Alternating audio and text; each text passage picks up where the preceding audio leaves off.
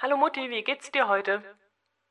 Heute könnte ich dir sehr viel von John F. Kennedy, dem 35. Präsidenten der USA, erzählen. Heute würde er nämlich seinen 98. Geburtstag feiern. Aber ich glaube, das würde den Rahmen dieses kurzen Vorspanns enorm sprengen. Deshalb möchte ich dir heute Lorenz Adlon vorstellen. Er wurde ebenfalls am 29. Mai, allerdings im Jahre 1849 in Mainz, als 6. von 9 Kindern geboren. Nach seiner Ausbildung zum Tischler eröffnete er zusammen mit einem Schulfreund ein Weingeschäft, bevor er das Ausflugslokal Raimundigarten am Mainzer Rheinufer übernahm. Ab 1886 war er zunächst Weingroßhändler in Berlin, später übernahm er das wirtschaftlich marode Feinschmeckerlokal Unter den Linden und machte daraus eines der vornehmsten Berliner Restaurants. Mit dem Hotel Continental fasste er in der Hotelbranche Fuß. Ab 1905 begann er mit dem Bau des 17 Millionen Mark teuren Nobelhotels Adlon, das am 23. Oktober 1907 von Kaiser Wilhelm II. Höchstpersönlich besichtigt und von ihm immer als »Mein Hotel« bezeichnet wurde. Lorenz Adlon starb am 7. April 1921 an den Folgen eines Verkehrsunfalls. Er wurde auf der mittleren Durchfahrt des Brandenburger Tors, das damals eigentlich nur dem Kaiser vorbehalten war, von einem Auto überfahren. Sein Sohn Ludwig, der sich Luis nannte, übernahm das Hotel nach seinem Tod. Es brannte 1995, nachdem die Kriegshandlungen eingestellt waren, durch die Unachtsamkeit eines russischen Soldaten ab. Heute befindet sich an gleicher Stelle das Hotel Adlon Kempinski. Es ist keine Rekonstruktion, sondern ein Neuentwurf in Anlehnung an den Vorgängerbau.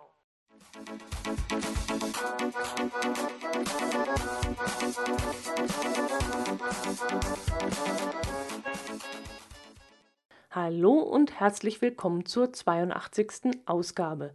Heute erzähle ich euch von zwei Ausflügen, von einem sprechenden Flaschenöffner und von einem Geschenk.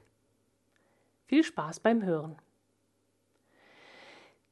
So, dann möchte ich mich erst einmal ganz kurz bei Stefan für seinen ausführlichen und sehr interessanten Kommentar und für seine sehr, sehr nette Mail bedanken.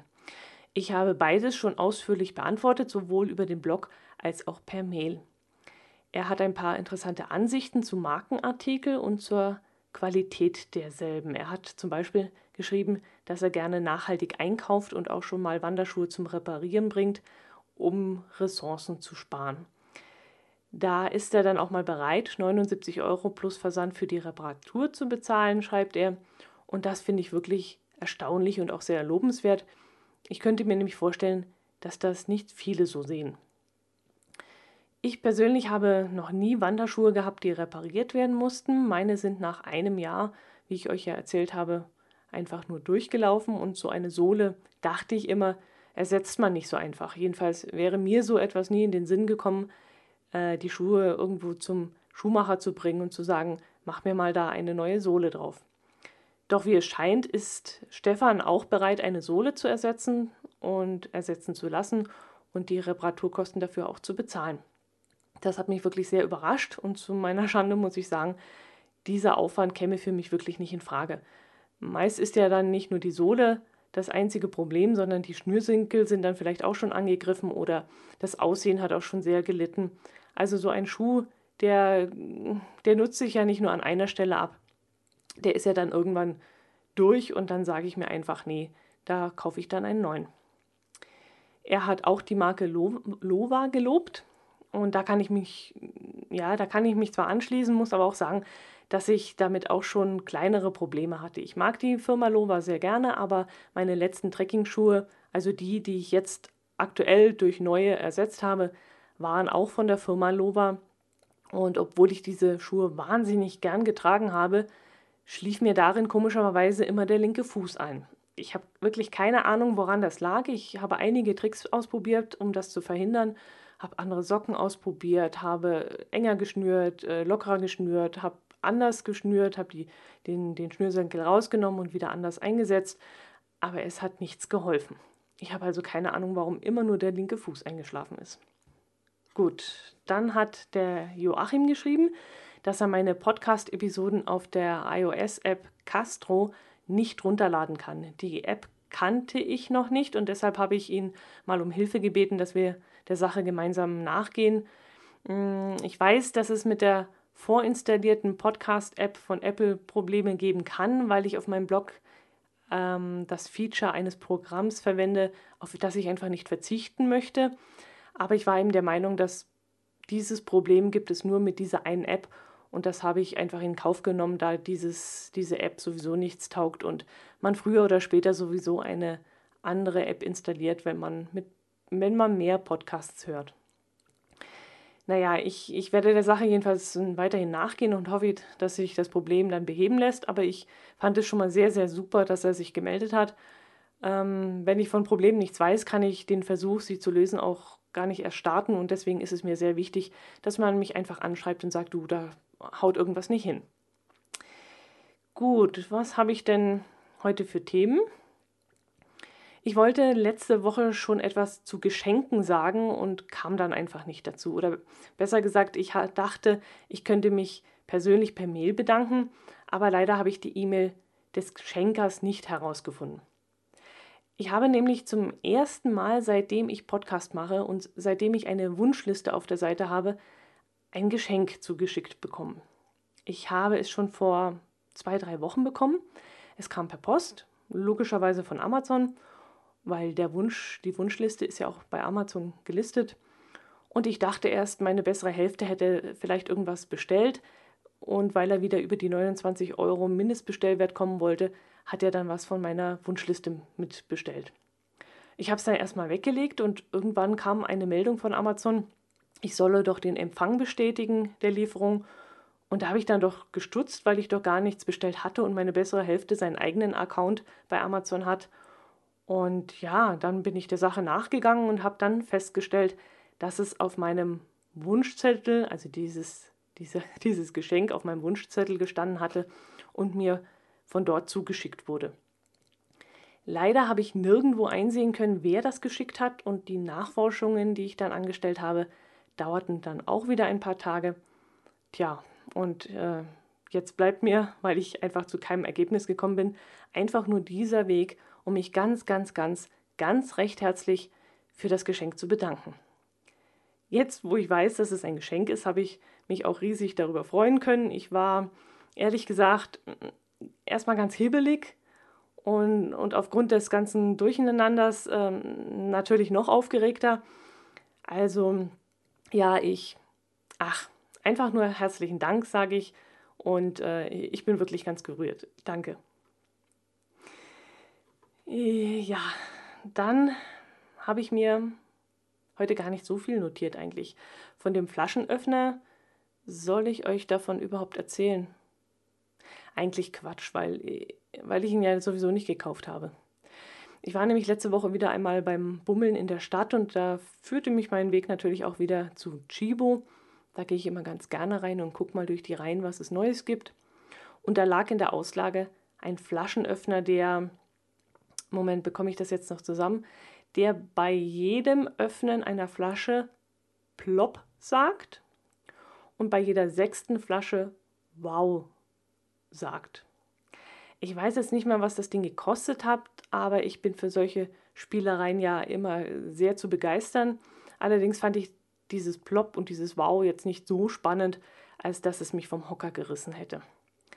Wir haben auch seit vielen Jahren einen ähnlichen Öffner und er sorgt bei unseren Gästen immer wieder für große Lacher, wenn wir damit eine Flasche öffnen.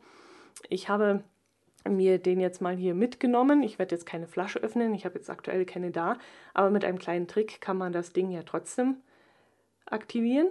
Mal sehen, ob ihr das hört. Der Tag hat 24 Stunden. In dem Kasten Bier sind 24 Flaschen.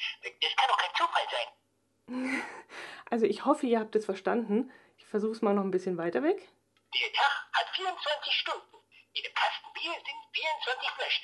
Das kann doch kein Zufall sein. Also ich liebe diesen Flaschenöffner wirklich.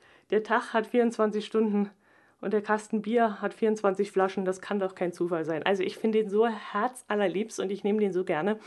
Okay, jetzt habe ich nicht viele Flaschen mit Kronkorkenverschluss, aber ja, die meisten Getränke bei mir sind mit Schraubverschluss. Aber trotzdem, immer wenn der zum Einsatz kommt, freue ich mich drüber. Ja, Mensch Leute, was soll ich euch denn heute bloß erzählen? Vielleicht vom letzten Pfingstwochenende. Das war bei uns nicht ganz so verregnet wie die Osterfeiertage und wie, ich glaube, auch der Vatertag. Pfingstsamstag war noch durchwachsen, Pfingstsonntag war bewölkt, aber trocken und nachmittags kamen dann ein paar Sonnenstrahlen raus und Pfingstmontag war es eigentlich ähnlich, aber etwas wärmer und mittags sogar für vielleicht 2 Stunden so richtig Sonne.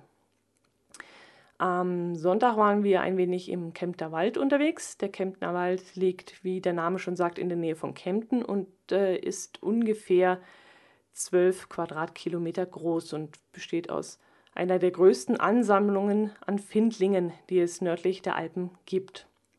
Das klingt jetzt so, als ob die ganze Landschaft von Findlingen übersät sei. Das ist es natürlich nicht. Es sollen zwar über 4000 Stück sein, aber die liegen meist unter der Erde oder sind so unscheinbar, dass sie gar nicht großartig auffallen.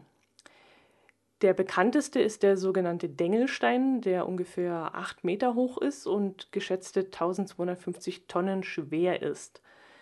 Er wurde vermutlich so vor 18.000 Jahren hierher gerollt oder, wie soll man das sagen, ja, hier, hingerollt oder hingeschoben und besteht wie viele Teile der Allgäuer Alpen aus sogenanntem Konglomerat, also zusammengepresstes, grobes Sedimentgestein.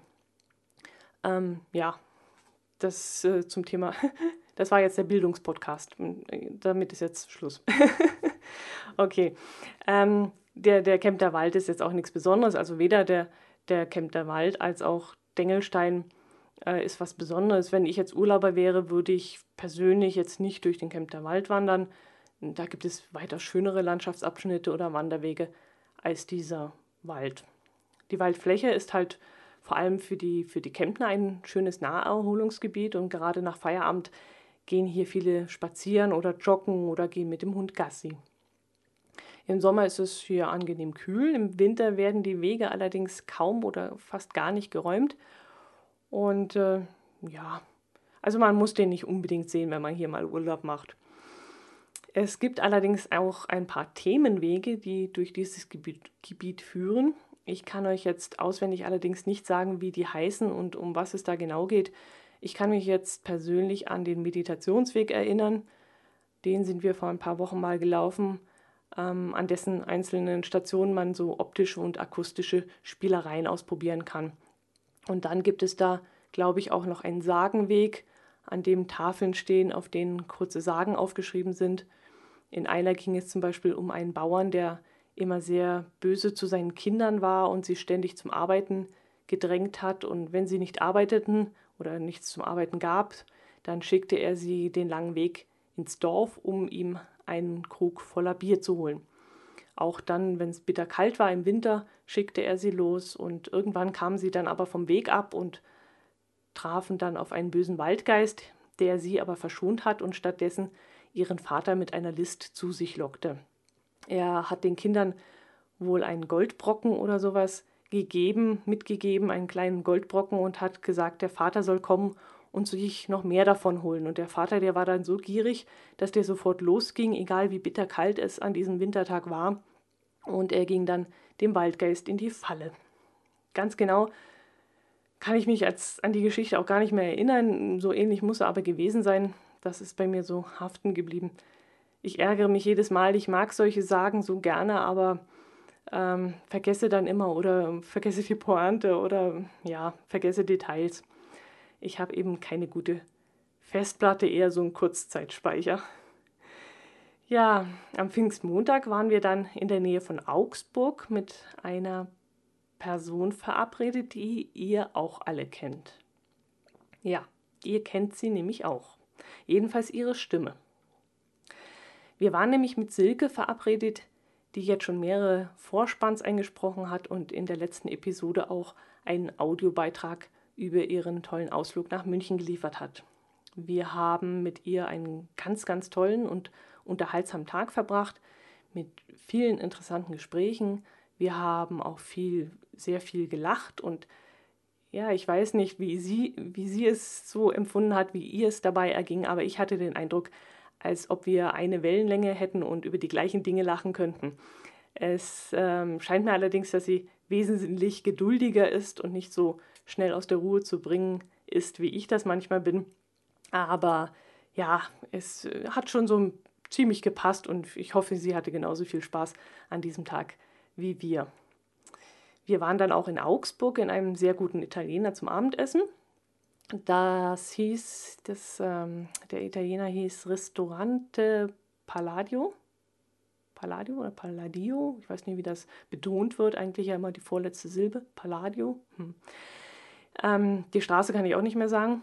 Dort stand jedenfalls früher eine von insgesamt, glaube ich, 3 amerikanischen Kasernen.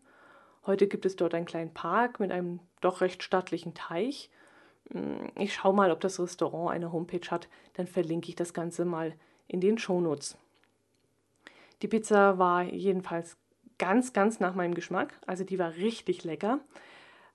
Ich mag sie ja, wenn sie so fluffig und locker ist und ein bisschen saftigen Boden hat. Ich mag ja diesen Keksboden nicht so, diesen trockenen.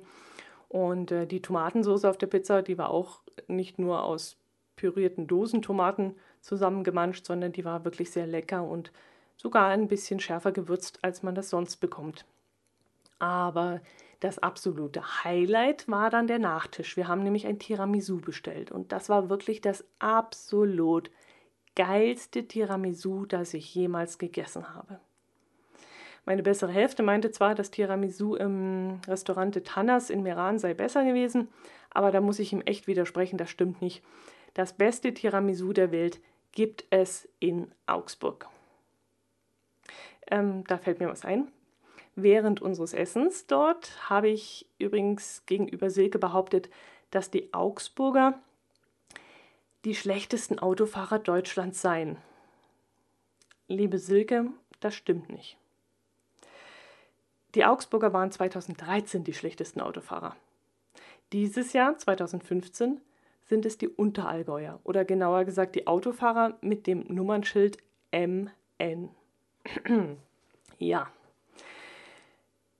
Okay, mehr weiß ich heute nicht zu berichten, deshalb belassen wir es für dieses Mal. Macht es gut, empfehlt mich weiter, ich würde mich darüber freuen. Kommentiert vielleicht auch wieder und vor allem bleibt gesund. Bis zum nächsten Mal. Servus!